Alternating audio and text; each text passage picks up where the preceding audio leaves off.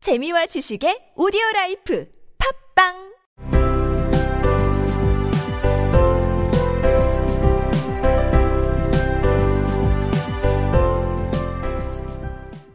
지난 이야기. 앨리스는 드디어 그 아름다운 정원으로 들어갔습니다. 커다란 장미나무가 정원 입구 근처에 서 있었다. 장미들은 흰색이었지만 정원사 3명이 붙어서 바쁘게 빨간색으로 칠하고 있었다.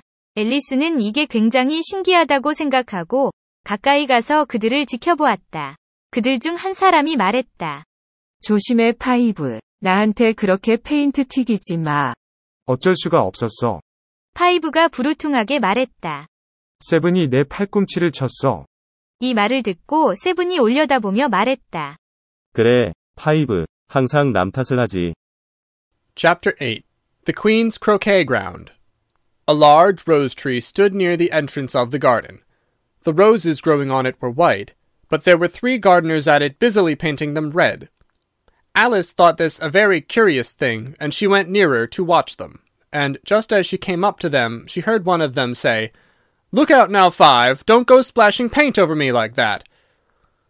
I couldn't help it, said Five in a sulky tone. Seven jogged my elbow on which Seven looked up and said, That's right, Five. Always lay the blame on others.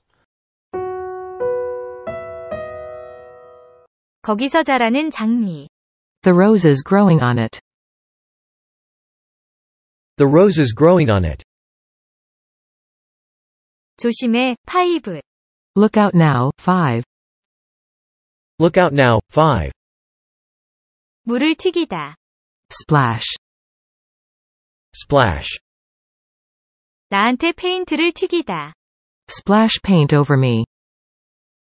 Splash paint over me. 그런 짓 하지 말라고 말할 때 쓰는 비격식 표현. Don't go doing something. Don't go doing something. 나한테 그렇게 페인트 튀기지 마. Don't go splashing paint over me, like that. Don't go splashing paint over me like that. 조심해, 파이브. 나한테 그렇게 페인트 튀기지 마. Look out now, 5. Don't go splashing paint over me like that.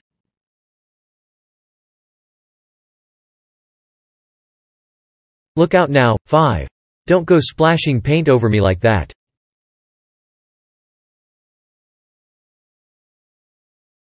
어쩔 수가 없었어. I couldn't help it. I couldn't help it. 부르퉁한 목소리로. In a sulky tone. In a sulky tone. 툭 치다. 조깅하다. Jog. Jog. 세븐이 내 팔꿈치를 툭 쳤어. 7 jogged my elbow.